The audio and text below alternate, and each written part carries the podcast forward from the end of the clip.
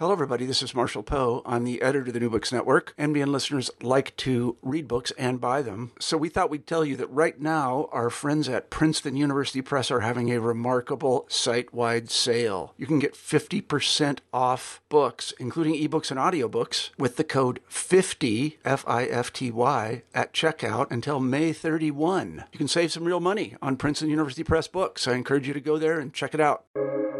Welcome to the New Books Network. Whenever Cassie's parents had a cocktail party or hosted bridge night, Cassie waited until no one was around and hoisted herself up onto the kitchen counter. Her thin arms wobbled until her knee, one knee, then the other, felt firmly planted. She took a few breaths before she stood on her feet and found her balance. This is G.P. Gottlieb, host for New Books and Literature, a podcast channel on the New Books Network. Today I'm talking to Garnett Kilberg Cohen about her fourth story collection, Cravings. It's about people of all kinds who are confronting past failures, previous mistakes, or moments they wish they could do over. A man recalls a fall that changed his family's life. A woman recalls an abortion that went bad. An aging hippie confronts the death of his best friend. These are stories that stay with you, well told tales filled with details and enormous amounts of pathos. Hi, Garnett. Thanks for joining me today. Hi, Gaylord. I'm so delighted to be here with you. So, the stories in this collection were written at different times and published in different journals. How did you tie them all together, choose them to go in this volume?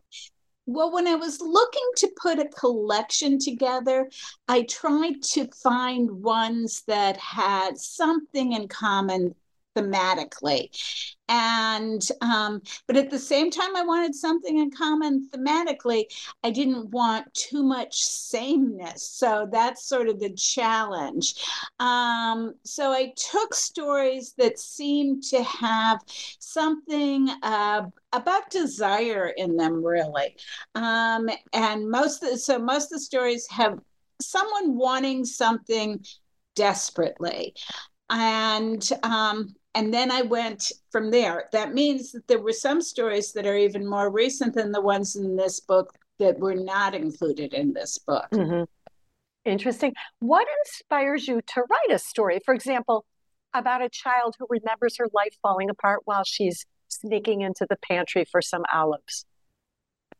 You know, it depends. It's different things that inspire different stories. Memories sometimes uh, inspire stories, I can usually be pretty certain if I have a memory that's potent that I don't forget, even if it seems if it seems kind of bland or something, that if I keep coming back to that, it will lead me somewhere if I write it.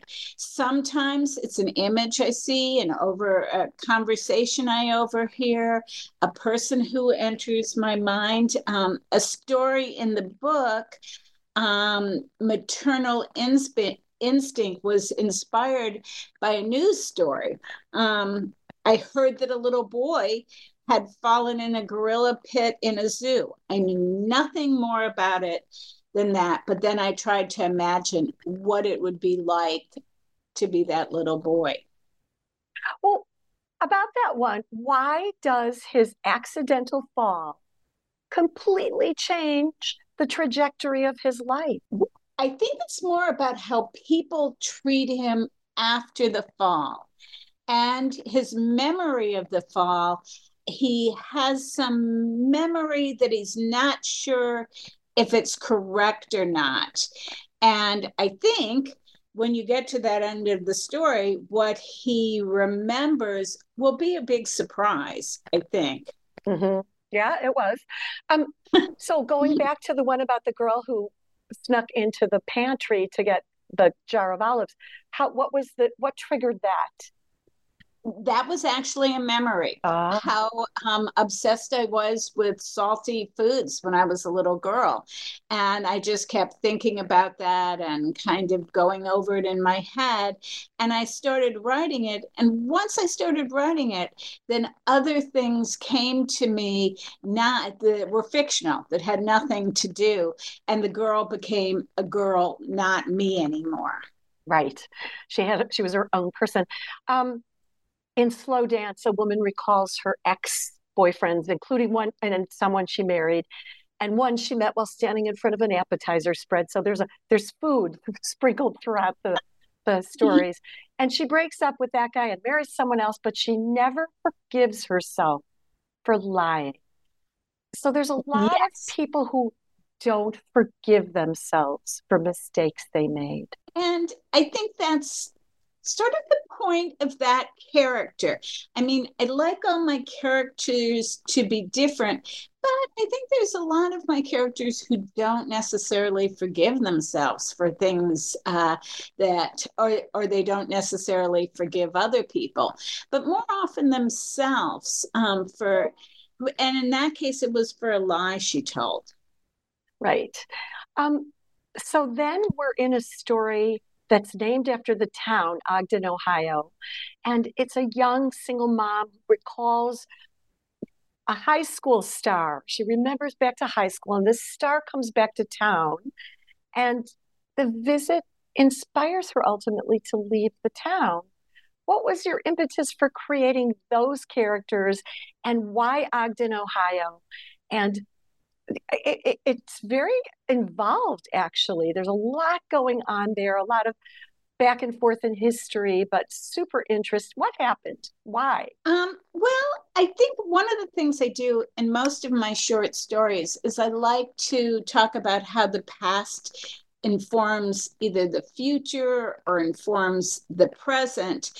And I was interested in how this character could get out of town and why she would get out of town. I was also, for this one, inspired a little bit by Winesburg, Ohio, and the whole setting and scene of of a small town and how it's different from the story before that takes place in Chicago, I think. Um, but how a small town where everyone knows something about everyone else, how that changes things and transforms things. It's one of your themes. There are several small towns where people are, everybody knows everybody, and there's a certain amount of gossip and a certain amount of uh, everyone knowing you from the beginning to the, you know, like any mistake you made, someone remembers. It's really yes. kind of, really kind of cool. Um, mm-hmm. There's a story about severely handicapped child. And it's heartbreaking, her story, but you don't focus on that. You focus on um, the mom asking the dad to write a note, a suicide note. What well, that was so breathtaking and shocking. Um, we don't have to say what happens, but what what were you thinking? What triggered it? Why why did Risa take second um, why wasn't it focused on her? Well, I think it might have been too sad if it was focused on her. Probably, uh, yeah. And uh, and I, although I'm drawn to sadness and conflict, I don't want it to be so sad or depressing. Um, but I'm also interested a little bit in true crime and um, and I'm just interested in. I see people get people to write suicide notes um, or come up with things that seem like suicide notes. So I, I sort of wondered how would you go about doing that? But it wasn't a conscious way of getting into the story or starting the story. I was thinking about how both parents were at their wits' end and because of their daughter's serious illness they weren't sure they wanted to go on so that that was how that came into the story also they uh, the money was just there was one medicine that was like a hundred thousand dollars. And yeah. they were trying to figure out a way. It was just heartbreaking. Um, but you're right. It you didn't focus on the sad parts. I read the whole collection on kindle so i didn't always see the names of the stories. But this is the one about the author who goes to her ex-boyfriend's book launch and she was the one that helped him write the book. And he wouldn't even have written a book without her. And she's an author who's struggling. And this guy writes a book and he's having a fabulous, you know, clearly he's going to have a fabulous career. So all of us writers with books out there, we we were all sitting on the edge of our seats in that. Um, I empathize. Well, I do think most writers uh, have some jealousy of uh, uh, their friends who are more successful um, than they are. And that was sort of what I was dealing with there in that story. And by the way, the the title of that story is her life in parties. And as you probably recall, it goes through other parties she went to a party that has skinny dipping which if you had people have the paperback edition can see that on the cover of the book as the skinny dipping um, episode. And that was something i also considered thinking about for for a theme to pull everything together the idea of parties um, because almost every story in it has at least one You're party. right. Oh that is so true I didn't connect that. oh, I like that. Oh, now I'm just like looking through them all, thinking about it.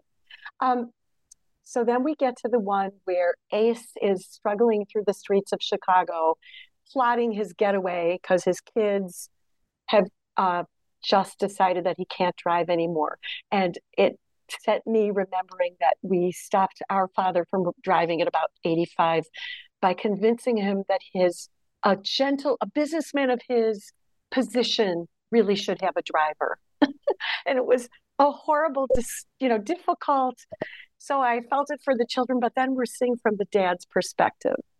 And it was really funny at times, moving, but there's this pathos that we understand. And he hatches, he hatches a plan in the end. Can you say more? Who is yeah, he? Um, I, I just want to say something about what you how you got your father to quit driving. That is really clever. Right. Um, yeah, that was really good. Um, but uh, I think it's a problem it surprised me how many people related to that story. I enjoyed writing the story, and it wasn't based on reality. Um, although I did have to tell my father that uh, my mother needed to quit driving, and he got very upset about that. But it came from the fact that I was in China, and I can't remember the age, but I learned that everyone had to quit driving. It was either age 60 or age 65. No more license. Oh my that. God. My friend's father just got his Illinois driver's license at 99. It's, it's wow. For, it's for two years. well, well, and also in China, it the, a lot of the older people were had children under the one child policy. So this puts a lot of burden on the children. But i i and i also with that story i've got the first idea uh, for it. I i really started with the image of a little boy playing in the dirt with toy cars and moving them through with his hands in the dirt. And that was just a strong image for me and i did not know where it would take me i think i and but then it took me to the idea of how attached so many men are to wheels and cars and vehicles and um, got me thinking about the china situation and my own parents and um, a lot of other things. So, and that was it ended up being fun to write because I didn't know where it was going either. Right. Um, Julia, it, it's just a lovely story about a, a woman and her niece who is orphaned, and she gives her these true false quizzes. And they're a mm-hmm. brilliant way to find out what she's thinking as a child and then as a teen and later as an adult. And she has this wonderful relationship and she grows up, she gets married, she has a life. But why is it called a practice life? Well, the idea for that story came from I live in Chicago and I was walking down Southport and there was a sign in a window that said, This is not your practice life. Oh. And I thought about that a lot and what it means not to be your practice life. And I think all of us think in a way we're going to get another chance, another go around or something. Um, and so it started with that idea.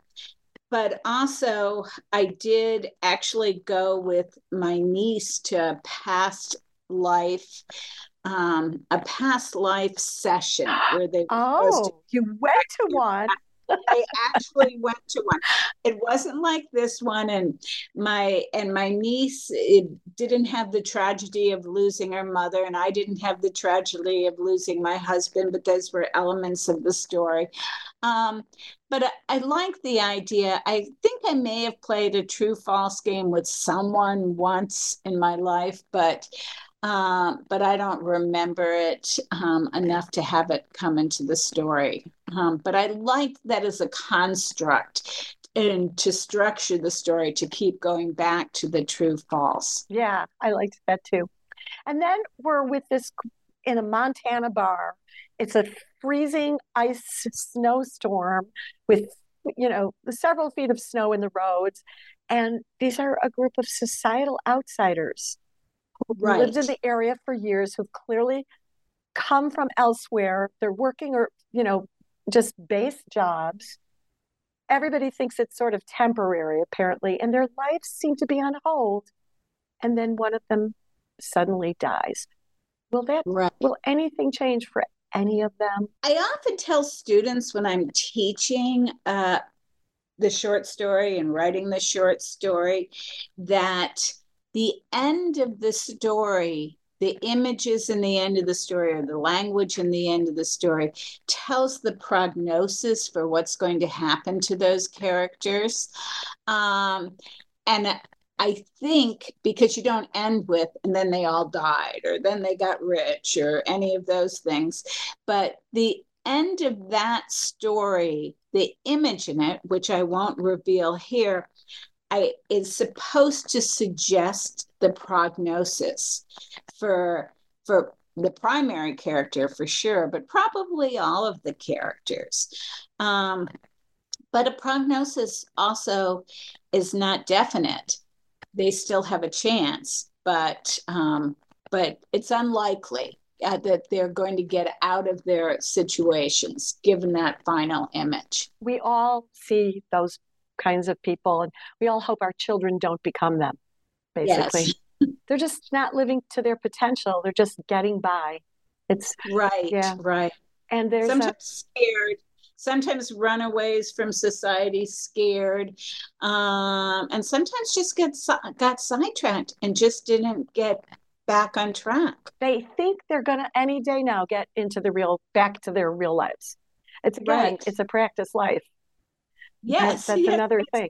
Um, can you talk about this? Is your final story of the collection? Can you talk about weaving biblical verses, pig farming, peach jam, and the way a single bit of gossip can change lives? into your last story? Well, I'm going to say, I know as a short story writer, you're not supposed to have favorite stories, or maybe you're not supposed to, just like you're not supposed to have favorite children. but that's my favorite story.